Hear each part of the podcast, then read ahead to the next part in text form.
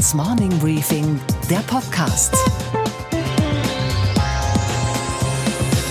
Einen schönen guten Morgen allerseits. Mein Name ist Gabor Steingart und wir starten jetzt gemeinsam in den neuen Tag. Heute ist im Übrigen Donnerstag, der 13. Dezember. The result uh, of the ballot uh, held this evening is that the parliamentary party does have confidence. This has been a long and challenging day, but at the end of it, I'm pleased to have received the backing of my colleagues in tonight's ballot. So here is our renewed mission delivering the Brexit that people voted for, bringing the country back together, and building a country that truly works for everyone. Wenn die Katze, wie der Volksmund behauptet, sieben Leben hat, dann hat Theresa May mindestens acht. Sie war gegen den Brexit und derweil ihr Boss David Cameron und ihr Finanzminister George Osborne zurücktraten, naja, zurücktreten mussten, stieg sie auf, wurde Premierministerin Großbritanniens, die erste Frau seit Maggie Thatcher. Und das tumultartige Gegröle ihrer Kritiker begleitet sie seitdem. That means that we will EU in a smooth and orderly way on the 29th of March 2019. Es begleitet sie im Wahlkampf, auf dem letzten Parteitag in Manchester und gestern im Unterhaus beim Misstrauensvotum ja sowieso. We've made advances. Und was bedeutet dieses Spektakel nun für Großbritannien und Europa? Das politische Drama geht weiter. Der Brexit kommt, hart oder weich. Theresa May tanzt weiter Dancing Queen wie auf dem Parteitag. Und irgendwann in wohl nicht allzu ferner Zeit wird auch dieser Tanz beendet sein, denn in der Kulisse, das konnte man gestern auch sehen, hören und spüren, lauern ihre Gegner. Und deren Erkennungsmelodie ist eine andere.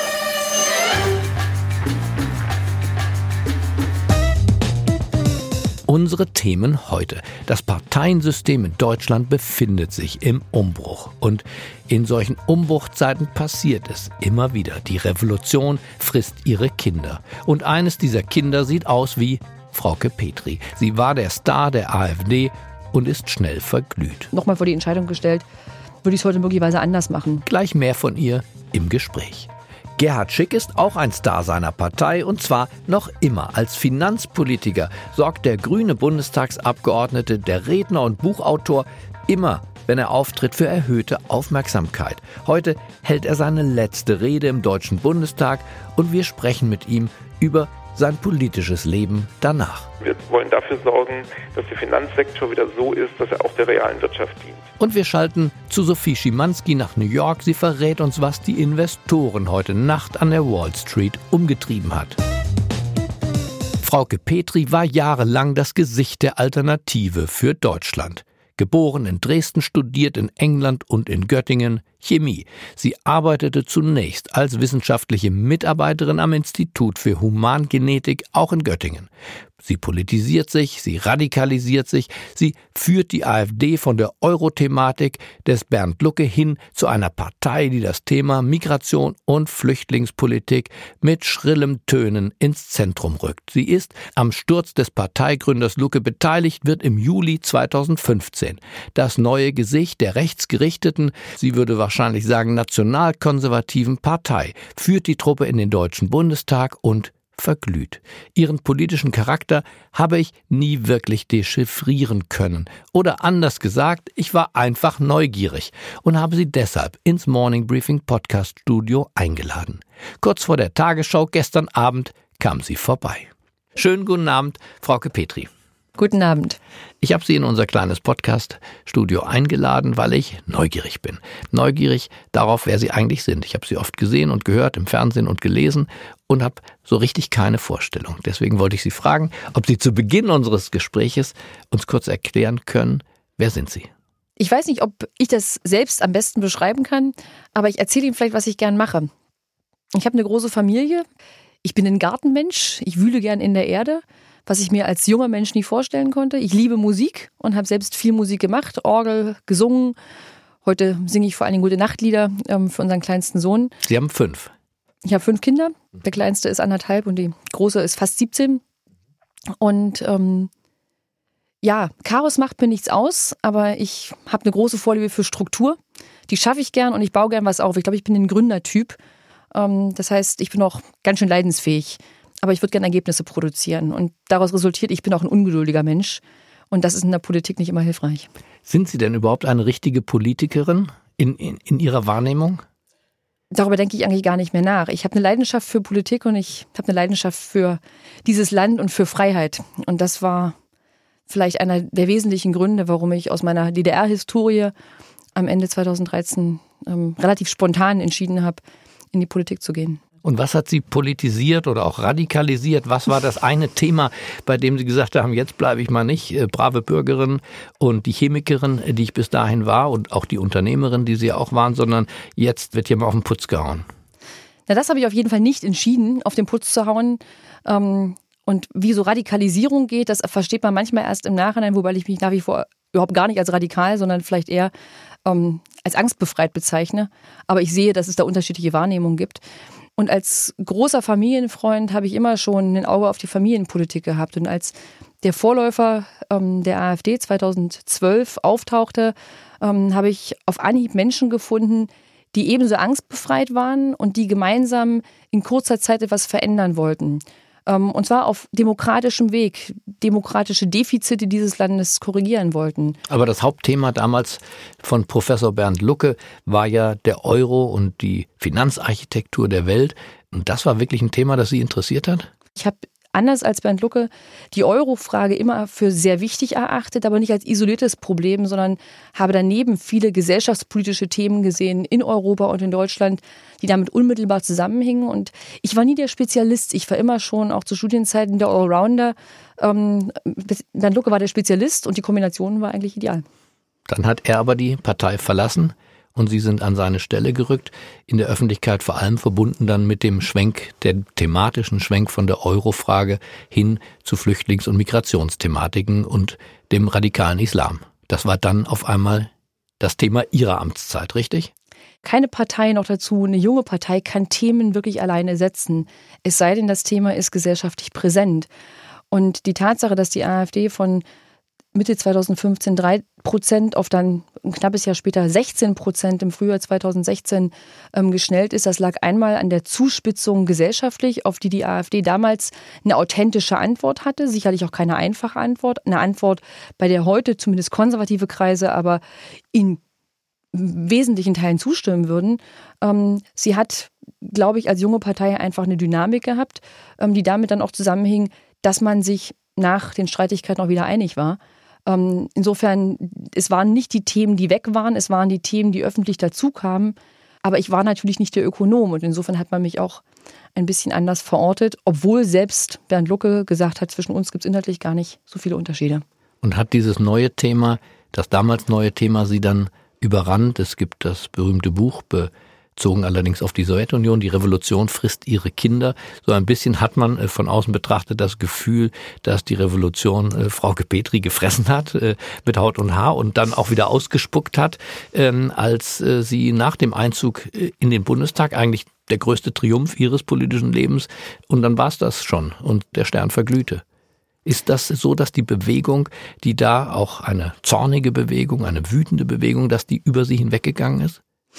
Na, ich glaube, die AfD ist von, von der Parteistruktur gefressen worden. Und ähm, anders als man heute manchmal meint und manche sogar ähm, erwarten, ähm, ist das Potenzial dieser Partei ausgeschöpft. Sie ist verbrannt und ich habe das vielleicht zu früh für mich vollzogen. Ich hätte aber für mich keinen späteren Zeitpunkt finden können als den, den ich am Ende gewählt habe. Kurz nach der Wahl weil es einfach irgendwann eine Frage der Glaubwürdigkeit politisch und persönlich ist, was man noch mitträgt. Ähm, aber Tatsache ist, dass Parteien, und zwar alle, auch die AfD, ein strukturelles Problem haben. Das ist ja auch der Grund, warum wir mit der Blauen Partei einen strukturellen neuen Ansatz gewählt haben, weil wir sagen, dass alle Parteien am Ende ein Problem haben. Sie beschäftigen sich fast immer nur mit sich selbst. Parteiinterne Machtstrukturen sind viel wichtiger als Ideen oder Forderungen der Bürger.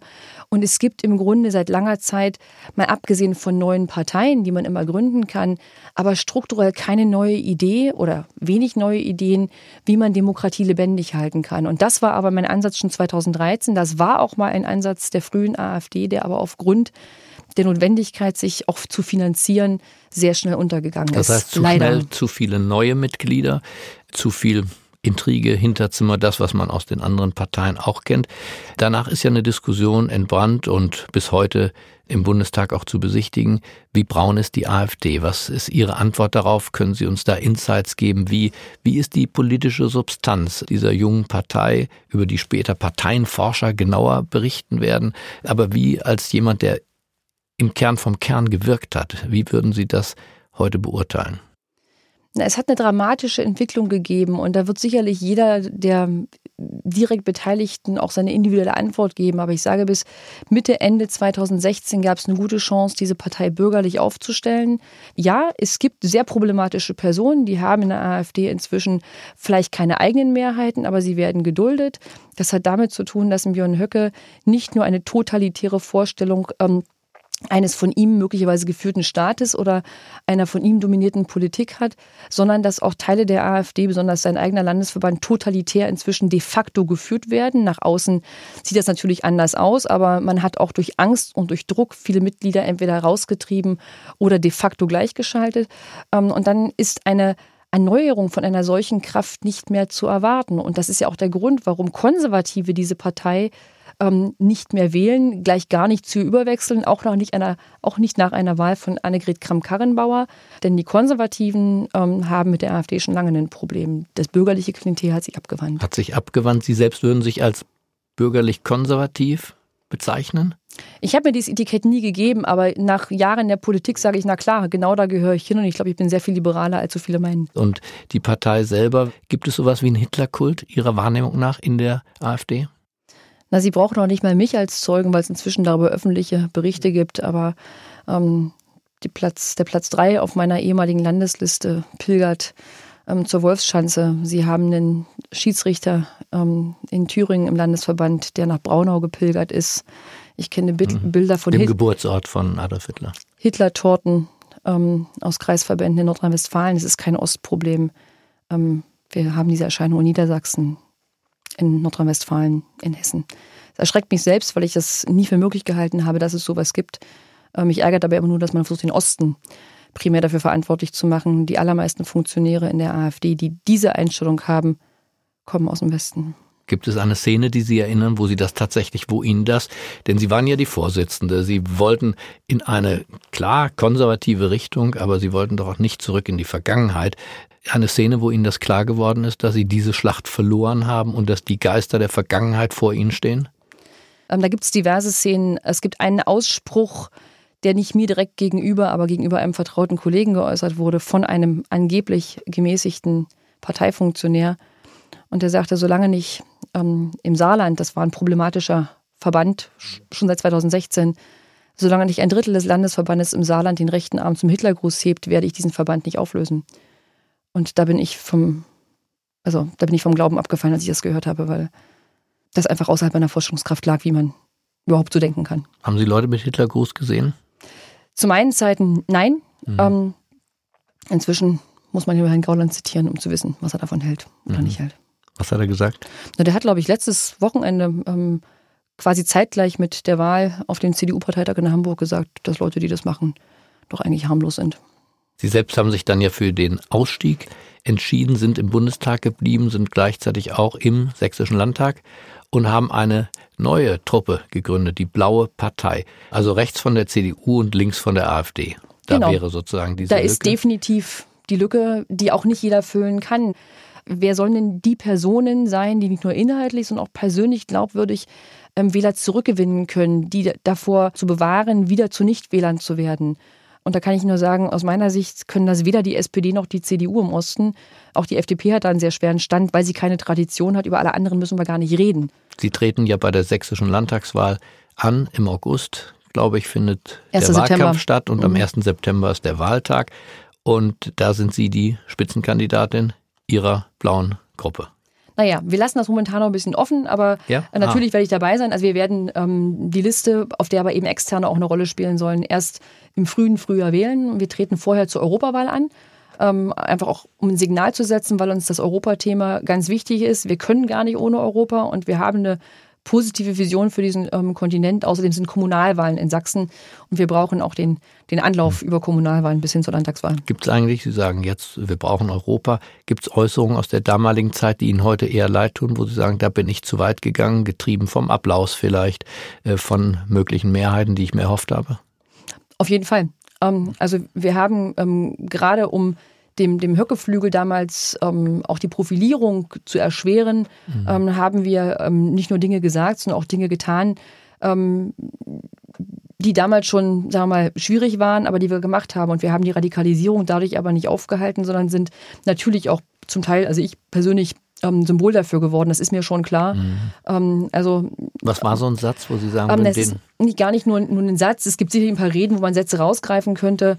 Ähm, aber die Konferenz in, in, in Koblenz, die viel ähm, Aufmerksamkeit gebracht hat mit, mit ähm, Marine Le Pen und mit ähm, Gerd Wilders, mhm. ich weiß, dass die ähm, für Gemäßigte ähm, ein großes Problem war. Und da geht es am Ende gar nicht darum, was diese Personen wirklich vertreten oder nicht vertreten. Das Signal ähm, war ein schwieriges für Konservative. Und nochmal vor die Entscheidung gestellt, würde ich es heute möglicherweise anders machen. Mhm. na klar, und dann gibt es immer Reden, wo man sagen kann, es gibt Formulierungen, die, die sind problematisch. Ähm, Heute habe ich den Druck nicht mehr, ähm, auf die Art und Weise zu provozieren. Und ich habe eben auch gelernt, dass man dadurch Radikalisierung nicht auffällt.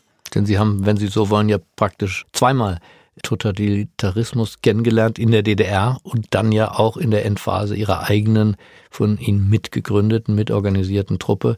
Das ist eine Erfahrung, die macht einen wie? Liberaler eigentlich? Die macht einen nachdenklicher. Mhm. Ähm, also die Etiketten werden immer schnell angeklebt mhm. und ich bin schon 2013 ähm, als, als jemand bezeichnet worden, der angeblich recht sei. Ähm, ich, da, da, damals wusste ich noch gar nicht, ob ich wirklich konservativ bin. Mhm. Und auch heute bin ich mir gar nicht so sicher, welches Etikett am besten passt. Und am liebsten lebe ich ohne Etiketten, aber die bekommt man ja meistens angeklebt, ohne dass man mhm. das wirklich möchte. Liberal wäre für einen wie mich ein positives Etikett. Keine nicht, Beschimpfung. Wenn es, wenn es nicht beliebig heißt, dann ja. Und ich mhm. streite mich ja gern mit der FDP oder auch mit, mhm. mit FDP-Anhängern, weil uns wirtschaftlich, glaube ich, ganz vieles verbindet, mhm. gesellschaftspolitisch eher wenig. Und ich glaube, die meisten machen es sich zu leicht nicht liberal ist, nicht alles machen zu können, sondern die eigene Freiheit immer ähm, gegen der Freiheit des anderen gegenüberzustellen. Wenn das Mandat und alles ausläuft, Bundestag und im Sächsischen Landtag, werden Sie dann auch in der Politik bleiben oder ist der Plan C, ein Leben danach, schon auch eine Option? Aktuell bis nächstes Jahr oder für die nächsten hm. Jahre ist Politik mit Leidenschaft angesagt, weil ich glaube, dass Konservative eine vernünftige Heimat brauchen. Und ähm, die können wir bieten und wir wissen auch, wie man eine neue Partei aufbaut, ohne dass es gleich schief geht. Die Lektion haben wir bitter gelernt. Der Kern vom Kern, damit haben wir angefangen von Frau Petri in einem einzigen Wort. Fiel Ihnen ein Wort ein, wenn Sie nur eins zur Auswahl hätten. Wir haben ja 27 Buchstaben. Äh, das macht es schon eigentlich leicht. Ein einziges Wort. Ich bin. Das fällt mir schwer. Kurze Antworten sind auch nicht meine Stärke. Vielleicht haben Sie eins parat. Für Sie? Mhm. Weiß ich nicht. Ich hätte eins für mich parat. Ich finde dieses Spiel, was ist der Kern vom Kern, wichtig für Parteien. Mhm. SPD, Sozial, CDU, weiß man vielleicht nicht mehr so genau. Genau. FDP, Christian Lindner. Beliebig. Würden Sie sagen? Würde ich nicht unterschreiben. Nicht schlimm. Aber also für Sie, wir kommen zu keinem Wort? Konsequent. Dann enden wir damit. Frauke Petri, konsequent. Ich bedanke mich für das Gespräch. Danke. Gerhard Schick ist der wohl profilierteste Finanzpolitiker der Grünen. Wie viele andere weiß ich ihn seit längerem als Gesprächspartner zu schätzen. Und ausgerechnet er verlässt, und das auch noch freiwillig, nicht die Partei, aber den Deutschen Bundestag. Heute hält er seine letzte und ich vermute fulminante Rede. Und was kommt danach? Das wird er uns jetzt gleich im Gespräch verraten. Hallo, Gabor Steingart hier. Ja, hier ist Gerhard Schick. Schön, dass wir uns sprechen, Herr Steingart. Wir haben uns länger nicht gesprochen und nicht gesehen. Und da gab es bei uns beiden ähm, turbulente Veränderungen. Ja, Ihre ist aber mehr freiwillig entstanden, wenn ich das doch recht sehe. Meine ist freiwillig, das ist so. Da wollte ich doch nochmal nachfragen. Ihre Partei schätzt Sie und Sie sind als Politiker ein gefragter Redner im Bundestag, äh, das seit über zehn Jahren. Und jetzt geben Sie das alles auf. Erklären Sie uns nochmal, warum tut Gerhard Schick das? Weil es bisher in der deutschen Zivilgesellschaft eine Riesenlücke gibt. Es gibt Umweltorganisationen, es gibt Organisationen, die sich mit sozialen Fragen beschäftigen, aber mit den Finanzmärkten beschäftigt sich praktisch keine zivilgesellschaftliche Organisation im Kern, zum Beispiel zu sowas wie Cum-Ex, also den äh, betrügerischen Geschäften am Finanzmarkt, hat niemand gearbeitet. Und das ist eine Lücke, die gefüllt werden muss. Und es ist jetzt gelungen, mit Menschen aus der ganzen Gesellschaft sozusagen, die aus verschiedenen Bereichen kommen, jetzt da eine neue Organisation aufzubauen. Und das ist wichtig. Aber hätte das Thema nicht mit Ihnen im Bundestag doch einen würdigen Vertreter gehabt und hat es ja auch gehabt bis dahin schon, ist diese Bühne nicht doch im Zweifel auch größer als die einer Neugründung? Wenn es jetzt diese Organisation schon gegeben hätte, dann hätte ich wahrscheinlich gesagt, ähm, es gibt keinen Sinn, dorthin zu wechseln vom Bundestag aus, weil man in der Tat im Bundestag einiges tun kann. Aber jetzt gemeinsam mit anderen diese Organisation neu zu gründen, um endlich auch eine Stimme der Zivilgesellschaft zu haben, in einer Zeit, wo wir befürchten müssen, dass es neue Großfusionen vielleicht von Commerzbank und Deutscher Bank gibt und wer weiß, vielleicht da auch erneut Steuergeld eingesetzt wird. Ich glaube, es ist in der Finanzkrise 2008, 2009, wo viel zu viel Geld in Deutschland für die Bankenrettung ausgegeben worden ist, bitter erfahrbar geworden, dass es ein Problem ist, wenn unsere Gesellschaft bei diesem Thema nicht sprechfähig ist. Erklären Sie nochmal in wenigen Sätzen die Bürgerbewegung Finanzwende. So soll das Baby heißen. Was aber ist genau der Auftrag dieser selbstgewählten Mission? Das Ziel ist, die Finanzmärkte wieder in den Dienst der Gesellschaft zu stellen. Wir können eben sehen, dass die Finanzkrise eigentlich noch nicht überwunden ist. Sie hat sich nur im Charakter verändert. Wohnungen sind ganz stark zu Finanzprodukten geworden, sodass normale Familien nicht mehr bezahlbaren Wohnraum finden, weil der Wohnungsmarkt viel stärker an die Bedürfnisse von Finanzinvestoren sich ausrichtet. Und andere Leute merken es jetzt gerade bei ihrer Altersvorsorge, wenn Pensionskassen und Lebensversicherungen die Auszahlungen kürzen müssen wegen der Niedrigzinssituation, da merkt man Fehlentwicklungen, die weit in das Leben von vielen Menschen eingreifen. Oder denken Sie an den Betrug. Äh, jedes Jahr praktisch gibt es Betrugsfälle am Kapitalmarkt in Deutschland, wo Zehntausende von Menschen Geld verlieren, für das sie mühsam gearbeitet haben, weil wir in Deutschland zu wenig gegen betrügerische Finanzgeschäfte tun. All diese Sachen wollen wir ändern und ich glaube, es gibt so viele Betroffene in Deutschland, dass wenn nur ein Teil davon wirklich mitzieht, wir es schaffen können, da auch wirklich was zu verändern. Was läuft denn genau schief? Es ist praktisch nach dem Ausbruch der Finanzkrise 2008 zwar viel von Regulierung gesprochen worden, es ist auch sehr viel Papier beschrieben worden an neuen Regeln. Aber immer dort, wo es um den Kern des Problems ging, war letztlich die Branche in ihren Beharrungskräften stärker, hatte politisch zu viel Einfluss, um was zu verändern. Ich will das deutlich machen am Bereich Eigenkapital. Da ist zwar viel gesetzgeberisch eigentlich gemacht worden und in der Tat haben Banken heute etwas mehr Eigenkapital. Aber es ist trotzdem noch so, dass über 95 Prozent der Aktivitäten der Banken kreditfinanziert sind und nicht mit eigenem Kapital. Aber die Deutsche Bank hat den Eigenhandel wie die Commerzbank auch de facto ja eingestellt. Das war ja einer der Auslöser für die Pleite, dass junge Leute wild rumspekuliert hat und die Option auf die Option auf die Option gezeichnet haben. Das müsste doch eigentlich beseitigt sein, oder? Das ist auch ein Stück weit nur eine Verlagerung, denn wir stellen fest, dass eigentlich dieselben komplexen Produkte, manchmal nur leicht verändert, am Markt wieder eine starke Rolle spielen und diesmal sind es halt vielleicht stärker Fonds und Vermögensverwalter wie BlackRock, wo wir dann sich neue Risiken akkumulieren und etwas weniger die Banken. Das ist ein großes Problem der Regulierung, dass sie bisher nicht übergreifend den Markt insgesamt erfasst hat, sondern ein ungleiches Regulierungsniveau, sodass sich häufig die Probleme nur verlagert haben. Wir arbeiten also insgesamt sehr stark schuldenfinanziert im Bankensektor, aber auch generell in unserer Volkswirtschaft. Das ist eine Instabilität, die wahrscheinlich bald zu einem neuen Wackeln führen wird.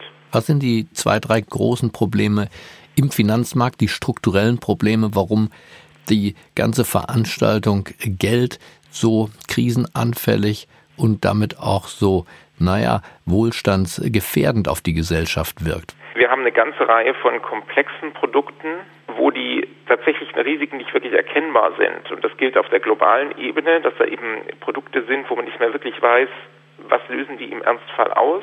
Das gilt aber auch für den Anleger. Es werden in Deutschland relativ viele Derivate verkauft am Bankschalter, die die meisten Kunden wahrscheinlich nicht verstehen und deswegen auch eigentlich nicht kaufen sollten. Und ich würde als zweites Thema auch eben das Thema zu hohe Verschuldung nennen. Wenn eine Bank zu wenig Risikopuffer hat, also zu wenig eigenes Kapital, ist eben die Gefahr, dass wenn irgendwo eine Krise ausbricht, irgendwo ein Problem ist, ihr Eigenkapital nicht ausreicht um die Verluste abzupuffern. Und dann ist es wie bei Dominosteinen. Dann verlagert sich das Problem auf eine nächste Bank oder auf einen Fonds und damit wird es dann sehr leicht zu einer systemischen Krise. Das ist das, was wir 2008 erleben konnten, wo eben eine Bankpleite praktisch die nächste ausgelöst hat. Verraten Sie uns noch ein paar logistische Informationen zur Bürgerbewegung Finanzwende. Wie gut wird diese neue Organisation ausgestattet sein? Wo sitzt sie? Gibt es prominente Mitstreiter, die wir kennen könnten? Der Sitz wird in Berlin sein, eine kleine Geschäftsstelle. Wir haben eine kleine Anschubfinanzierung für die erste Zeit, sodass ein Kernteam loslegen kann. Aber langfristig wird es diese Organisation nur geben, wenn genug Bürgerinnen und Bürger bereit sind, mitzumachen. Also zum einen eben dadurch, dass äh, Menschen sich in unser Verteiler eintragen, für Aktionen erreichbar sind, für Informationen, wo wir versuchen, die komplexe Welt der Finanzmärkte auch so zu erklären, dass man da durchsteigen kann und sich politisch einmischen kann. Aber das geht auch finanziell. Wir wollen eben unabhängig sein. Auf jeden Fall werden wir kein Geld aus der Finanzbranche selbst annehmen, denn sonst könnten wir nicht unabhängig agieren. Das heißt, es geht nur durch Beiträge aus der Bürgerschaft und die werden entscheiden, wie groß und wie stark wir sein werden. Gibt es denn Mitstreiter aus der Finanzszene, Banker wie Lenny Fischer oder Jürgen Fitschen oder irgendjemand, den es bekehrt hat und der jetzt bei Ihnen mitmacht? Es ist interessant, dass Sie das fragen. Es gibt in der Finanzbranche eine Reihe von Leuten, die genau verstehen, dass es so nicht weitergehen kann. Und da bin ich seit Jahren auch mit vielen im Gespräch. Und wir wollen auch die gewinnen, mit uns an der Veränderung zu arbeiten. Aber wir achten sehr genau, dass es da keine Interessenkonflikte gibt und dass dann nicht kommerzielle Interessen in so eine Bürgerbewegung hineinkommen. Was uns aber wirklich am Start äh, jetzt sehr geholfen hat, ist, dass viele Leute gleich am Start gesagt haben, wir machen da mit, die auch eine gewisse Bekanntheit haben und auch dafür stehen, dass es eine überparteiliche Initiative ist. Also Norbert Blüm aus der CDU dabei, genauso wie Gesine Schwan aus der SPD. Es sind Vertreter von Linkspartei und FDP, ich als Grüner dabei. Und ich freue mich, dass es eben auch gelungen ist, Unternehmer dabei zu haben, die eben auch sagen, so wie die Finanzmärkte heute sind, schadet das der realen Wirtschaft. Wir sind also keine wirtschaftsfeindliche Organisation, sondern wir wollen dafür sorgen, dass der Finanzsektor wieder so ist, dass er auch der realen Wirtschaft dient. Herr Schick, ich bedanke mich ganz herzlich und wünsche eine gute und jetzt erfolgreiche Aufbauarbeit. Das wünsche ich Ihnen auch. Alles Gute. Und was war heute Nacht an der Wall Street los? Guten Morgen New York, guten Morgen Sophie. Guten Morgen, Gabor. Für den Dow Jones ist ein weiterer Tag mit einem leichten Plus zu Ende gegangen. Sophie, sag uns, wer waren die Gewinner? Der Dow hat 157 Punkte zugelegt und auch die Indizes haben gewonnen. Die gute Performance der Fangaktien, also von Facebook, von Amazon, Netflix, Google, hat äh, dem Tech-Index Nasdaq Composite 1% ins Plus geholfen, immerhin. Grund unter anderem positive Meldungen im scheins abflauenden Handelskonflikt China und die USA scheinen sich ja weiterhin aufeinander zuzubewegen. Es stehen laut Trump weitere Meetings an und genug Sojabohnen würde China auch kaufen. Das, Gabor, ist eines der wichtigsten Güter im Handel zwischen den beiden. China will sich derweil äh, offenbar mehr öffnen für ausländische Unternehmen und Meng Wanzhou, CFO bei Huawei, ist frei auf Kaution. Das alles könnte die Lage zwischen den USA und China weiter entspannen, so die Hoffnung. Und zugelegt haben die Aktien von Twitter und von der Deutschen Bank. Okay, also rund um die Deutsche Bank gibt es ja mal wieder Fusionsgerüchte. Eine Zusammenlegung mit der halb verstaatlichten Commerzbank ist ja im Gespräch. Die Anleger in New York halten eine solche Fusion also für gut? Absolut, Gabor. Und zwar so gut, dass die Aktie bei Handelsschluss 8,5 Prozent zugelegt hatte. Jetzt müssen nur noch die beiden Geldinstitute mitspielen bei dem Plan, den die deutsche Regierung sich so zusammengedacht hat. Geäußert hat sich noch niemand offiziell. Diese Infos, die sind durchgesickert. Durch eine Fusion der beiden könnte die mehr als angeschlagene Deutsche Bank saniert werden. Das hofft die deutsche Regierung und sie ist offenbar laut vertraulichen Quellen bereit, die entsprechende entsprechende Steuergesetzgebung zu ändern und den Plan so weniger kostspielig zu machen. Die Anleger wollen mithoffen, ganz offensichtlich, aber das sind natürlich erstens nur Pläne und zweitens hat sich wirklich noch niemand äh, äußern wollen. Alternativen wie frisches Investorengeld zum Beispiel seien auch noch nicht vom Tisch laut einer dieser vertraulichen Quellen. Und Sophie, lass uns nochmal über Twitter reden. Die Aktie ist ja der ewige Verlierer und aus merkwürdigen Gründen der noch im Plus gelandet. Bitte, was ist denn da los? Jack Dorsey himself war los. Er hatte einen Tweet verfasst und darin geschrieben, er würde in ein Meditationscamp in Myanmar reisen. Ihm wurde daraufhin vorgeworfen, positiv über ein Land zu reden bzw. tweeten und eben zu planen, dort in Urlaub zu fahren, in dem Hunderttausende von Rohingya zur Flucht gezwungen sind. Und anders als seine hochkarätigen Tech-CEO-Kollegen es getan hätten, muss man sagen, gab Dorsey klein bei und sagte, er habe diese Krise nicht minimieren wollen. Und ja, so absurd es klingt, Gabor, diese Geschichte endete in einem Plus für die Twitter-Aktie von 5%. Man muss also nun die richtigen Fehler machen, Gabor. Und was, Gabor, geht eigentlich gar nicht? Dass in Ägypten der Verkauf der gelben Warnwesten, Sie wissen schon, verboten wurde. Ein Gericht in Alexandria hat jetzt einen Anwalt zu 15 Tagen Haft verurteilt, na, weil er was getan hat mit dieser gelben Warnweste posiert.